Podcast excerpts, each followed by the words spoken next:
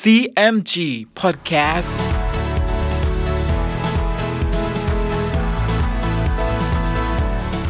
สวัสดีครับ คุณผู้ฟังขอต้อนรับเข้าสู่ CMG Podcast กับผมดรพนการธานนนะครับ เรายังอยู่กับเรื่องราวของสามก๊กผ่านหนังสือเรื่องสามก๊ก Romance of the Three Kingdoms ฉบับย่อ เรียบเรียงโดย สาระบุญคงครับ เดินทางมาถึง EP ที่ 60 มาติดตามกันต่อนะครับว่า จะเกิดเหตุอะไรบ้างกับสองเมืองนี้ ติดตามได้ใน CMG Podcast วันนี้ครับ ตอนเมืองเสฉวนและเมืองฮันเต็ง ขนาดนั้น เตียวล่อผู้เป็นเจ้าเมืองฮันตง แจ้งไปว่า โจโฉมีชัยชนะแก่ม้าเฉียว มีใจกำเริบใหญ่หลวงนัก กลัวจะยกมาทำอันตรายแก่เมืองฮันตง จึงให้หาคนทั้งปวงเข้ามาปรึกษาถึงมาตรการที่จะป้องกันการรุกรานจากโจโฉ เงียมเผาจึงว่า เมืองฮันตงมั่นคงบริบูรณ์ก็จริง แต่ก็ยังหาเท่าโจโฉไม่ อันหนึ่งม้าเฉียวซึ่งแตกโจโฉมาบัดนี้ ก็จะมาอาศัยเรา เห็นว่าโจโฉจะยกมาตีเมืองเราเป็นมั่นคง ขอให้ท่านไปตีเอาเมืองเสฉวนทั้ง 40 หัวเมืองให้ได้ก่อนกำลังเราจะได้มากขึ้น เตียวล่อได้ฟังดังนั้นก็เห็นชอบด้วย จึงสั่งให้หาเตียวโอยเข้ามาปรึกษา ซึ่งจะคิดอ่านยกทัพไปตีเมืองเสฉวน ฝ่ายเล่าเจียงเจ้าเมืองเสฉวน ครั้นรู้ข่าวว่าเตียวล่อ คิดอ่านตรัสเตรียมกองทัพจะยกมาตีเมืองของตน จึงให้หาบรรดาขุนนางมาปรึกษา เตียวสงผู้เป็นที่ปรึกษาคนหนึ่งจึงกล่าวขึ้นว่า ข้าพเจ้าจะอาสาถือหนังสือไปว่ากล่าวให้โจโฉยกกองทัพมาตีเมืองฮันตง ถ้าเมืองฮันตงเป็นศึกรบติดพันอยู่แล้ว ก็เห็นจะไม่ยกกองทัพมาทำอันตรายแก่เราได้ เล่าเจียงเห็นชอบด้วย จึงจัดแจงแต่งเครื่องบรรณาการกับหนังสือฉบับหนึ่ง ให้แก่เตียวสง เตียวสงก็รอบเขียนแผนที่เมืองเสฉวนอย่างละเอียด แล้วก็ไปเมืองฮูโต ผ่านเมืองเกงจิ๋วไป ฝ่ายเตียวสงเมื่อไปถึงเมืองฮูโตแล้ว คอยอยู่สามวันจึงได้พบโจโฉ เตียวสงคำนับโจโฉและส่งหนังสือพร้อมเครื่องบรรณาการให้ โจโฉจึงถามเตียวสงว่า เล่าเจียงนายท่านนั้นทำไมจึงไม่ได้ส่งบรรณาการมาหลายปีแล้ว เตียวสงจึงว่า เมืองเสฉวนไกลกันดารและหัวเมืองทั้งหลายก็ยังไม่ราบคาบ กลัวโจรร้ายจะเข้าช่วงชิงเครื่องบรรณาการกลางทาง จึงไม่ได้ส่งมา โจโฉจึงตวาดเอาว่า กูเที่ยวปราบปรามหัวเมืองทั้งปวงราบคาบแล้ว โจรที่ไหนยังมีอยู่อีกเล่า เตียวสงจึงว่า ทิศใต้นั้นมีซุนกวน ทิศตะวันตกเล่าก็เล่าปี ทิศเหนือนั้นก็เตียวห่อเมื่อข้าศึกของท่านยังอยู่รอบตัวชะนี้ เหตุไฉนจึงว่าปราบปรามหัวเมืองราบคาบแล้ว โจโฉได้ยินดังนั้นก็โกรธ พิษดูรูปร่างเตียวสง เห็นหยาบช้ามิชอบอัธยาศัย ก็ลุกเข้าเสียข้างใน และสั่งให้ทหารเอาตะบองไล่ตีเตียวสงออกไปเสีย เตียวสงวิ่งหนีออกมาจัดแจงตัว รีบหนีไปในเวลากลางคืน จึงคิดว่า ตัวกูจะเอาเมืองเสฉวนมาออกแก่โจโฉควรหรือมาทำหยาบช้าต่อกูอีกเล่า เมื่อกูจะมาก็ได้ว่าแก่เล่าเจี้ยงเป็นข้อใหญ่ และบัดนี้มิสมเหมือนปากว่า จะกลับไปคนทั้งปวงก็จะหัวเราะเยาะเล่นิดก็จะไปหาเล่าปีณเมืองเกงจิว๋วฟังแยบคายเล่าปี จะคิดดีร้ายประการใด จะได้คิดอ่านผ่อนผันเมื่อภายหลัง เตียวส่งคิดแล้วก็ขับม้าพาทหารรีบไปเมืองเกงจิว๋วฝ่ายคงเบ้งเมื่อรู้ข่าวว่าเตียวสงกำลังเดินทางมาหาเช่นนี้ ก็ส่งให้จูลงไปรับเตียวสงเข้ามาพำนักที่ตึกรับแขกเมือง โดยมีกวนอู คุมทหารร้อยนายมาคอยต้อนรับ เตียวสงก็หยุดพักอยู่ที่นี่หนึ่งคืน ครั้นเวลารุ่งเช้า วนอูและจูลง ก็พาเตียวสงเข้าไปพบกับเล่าปีคงเบ้งและบางทอง เล่าปีก็จัดแจงให้เตียวสงนั่งที่สมควร แล้วแต่งโต๊ะเลี้ยง พูดจากันตามประเพณี เตียวสงเห็นเล่าปีพูดจาแต่เนื้อความอื่นมิได้ว่าเนื้อความถึงเมืองเสฉวน แล้วรู้ว่า เมืองเกงจิ๋วนี้ก็ถูกซุนกวน เขาทวงคืนอยู่เนืองๆก็สงสาร แต่เตียวสงก็ยังไม่ได้กล่าวความใด ๆออกมา ครั้นเตียวสงอยู่เมืองเกงจิ๋วได้สามวัน เตียวสงก็ลาเล่าปีกลับเมืองเสฉวน เล่าปีก็คุมทหารออกไปส่งถึงนอกเมือง แล้วก็ให้แต่งโต๊ะเลี้ยง เตียวสงเห็นเล่าปียกย่องให้เกียรติตนเช่นนี้ก็เอ็นดู จึงกล่าวขึ้นว่า ในตอนแรก ข้าพเจ้าก็ปรารถนาจะยกเมืองเสฉวนให้แก่โจโฉ แต่โจโฉอ้ายศัตรูแผ่นดินนั้น โอหังถือว่าตัวดี ลบหลู่ผู้มีสติปัญญาเสีย ข้าพเจ้าจะยกเมืองเสฉวนให้ก็หาต้องการไม่ ข้าพเจ้าจึงแวะมาหาท่าน หวังจะบอกเนื้อความทั้งนี้ แม้ท่านปรารถนาจะเอาเมืองเสฉวนจริงแล้ว ข้าพเจ้าจะรับเป็นธุระทำการข้างในมิให้ขัดสน เตียวสงพูดเสร็จแล้ว ก็แหวกอกเสื้อ ชักเอาแผนที่เมืองเสฉวนส่งให้เล่าปี แล้วว่า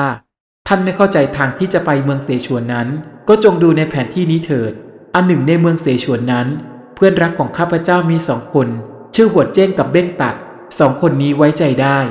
ข้าพเจ้าจะไปว่ากล่าวเห็นจะไม่ขัด ถ้าบุคคลทั้งสองนี้มาถึงท่านแล้ว จงปรึกษาหารือกันเถิด เตียวสงว่าดังนี้แล้วก็คำนับลาไป คงเบ้งก็ให้กวนอูคุมทหารไปส่งทางประมาณร้อยเส้น แล้วก็กลับมา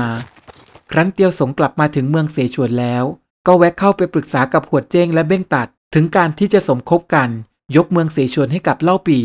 ก่อนที่เตียวสงจะเข้าไปหาเล่าเจียง เล่าเจียงจึงถามเตียวสงว่า ท่านไปเมืองหลวง ได้ข้อราชการประการใดบ้าง เตียวสงจึงว่า ข้าพเจ้าไปเมืองหลวงนั้น หวังจะป้องกันอันตรายมีให้มาถึงเมืองเรา ก็ไม่สมความคิดด้วยโจโฉนั้น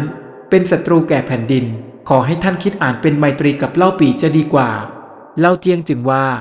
อันท่านว่าทางนี้เราก็เห็นด้วย แต่เราจะให้ผู้ใดไปเจรจา เพื่อทำไมตรีกับเล่าปีได้เล่า เตียวสงจึงว่า ซึ่งจะให้ถือหนังสือไปถึงเล่าปีนั้น เห็นแต่หัวเจ้งกับเบ้งตัดสองคนนี้ จะได้ราชการเป็นมั่นคง เล่าเจียงได้ฟังดังนั้นก็เห็นด้วย แล้วให้หาหัวเจ้งกับเบ้งตัดเข้ามา แล้วให้แต่งหนังสือขอถึงเล่าปี ให้ช่วยยกทัพมาโจมตีเตียวล่อเจ้าเมืองฮันตง ครั้นแต่งหนังสือเสร็จแล้วก็ส่งให้หัวเจ้ง เพื่อถือไปหาเล่าปี แล้วให้เบ้งตัด คุมทหารห้าพันนาย ยกออกไปรอรับเล่าปีอยู่กลางทาง ขนาดนั้น อุยกวนกับอองลุย ก็เข้ามาเตือนไม่ให้เล่าเจียงไว้ใจเล่าปี แต่เล่าเจียงก็หาได้เชื่อในคำเตือนของที่ปรึกษาทั้งสองคนนี้ไม่ ซ้ำร้ายก็ยังสั่งให้ทหารเอาตัวของอองลุยกับอุยกวน ออกไปเสียจากที่นั้นด้วย ครั้นหัวเจ้งมาถึงเมืองเกงจิว๋วเล่าปีก็แต่งโต๊ะเลี้ยงหัวเจ้งตามประเพณี หัวเจ้งก็กล่าวกับเล่าปีว่า ซึ่งท่านจะคิดทำการไปเบื้องหน้านั้น ข้าพเจ้าจะทำนุบำรุงให้สำเร็จ ถึงจะตายก็ไม่เสียดายแก่ชีวิตเลย เล่าปีก็ยกมือขึ้นคำนับว่า ขอบใจท่านหนักหนา ครั้นเสพสุราแล้วคงเบ้งก็จัดแจงที่อยู่ให้แก่หัวเจ้งอาศัยตามสมควร เล่าปีก็ปรึกษาคงเบ้งถึงการที่จะเกณฑ์กองทัพยกไปเมืองเสฉวน คงเบ้งจึงว่า เมืองเกงจิ๋วนี้สำคัญนักจำจะต้องให้คนอยู่รักษาไว้จงดี เล่าปีจึงว่า ถ้ากระนั้นตัวข้าพเจ้ากับบางทอง อุยเอียน ฮองตง จะคุมทหารยกไปเมืองเสฉวน ตัวท่านกับกวนอู เตียวหุย จูลง จงรักษาเมืองเกงจิ๋วเถิด คงเบ้งก็รับคำ เมื่อได้เลิกดีแล้ว เล่าปีก็ยกทัพออกจากเมืองเกงจิ๋ว แล้วก็ได้พบกับกองทัพของเบ้งตัดที่รอรับอยู่ เบ้งตัดจึงให้คนถือหนังสือไปแจ้งแก่เล่าเจียง เล่าเจียงแจ้งดังนั้น ก็จัดทหารสามหมื่นแพรอย่างดี บรรทุกเกวียนสามเล่ม กับสิ่งของเงินทอง และเสบียงอาหารเป็นอันมาก ยกออกจากเมือง รีบไปคอยรับเล่าปีณเมืองโปยเสีย โดยไม่ฟังคำทัดทานของคุณนางและที่ปรึกษาบางนาย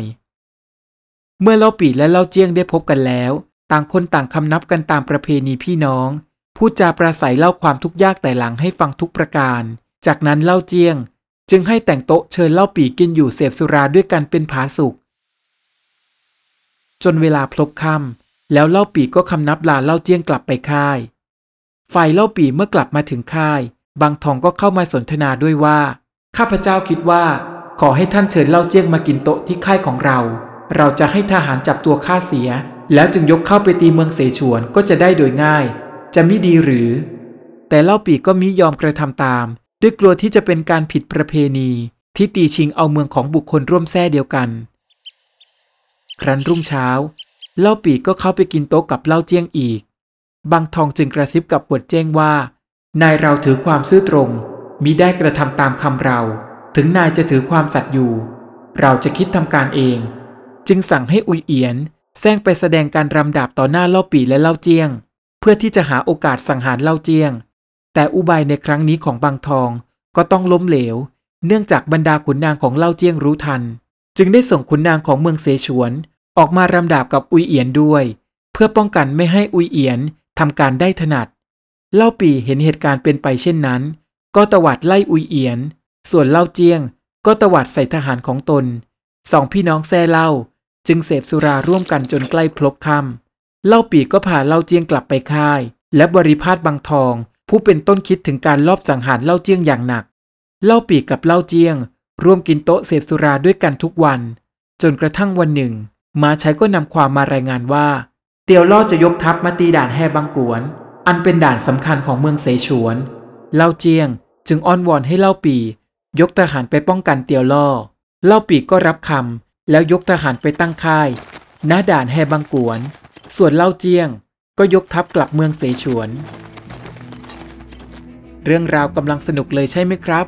ในอีพีหน้ามาร่วมลุ้นกันต่อว่า จะเกิดเรื่องวุ่นวายอะไรอีกบ้าง ติดตามได้ใน CMG Podcast EP หน้าสำหรับวันนี้ สวัสดีครับ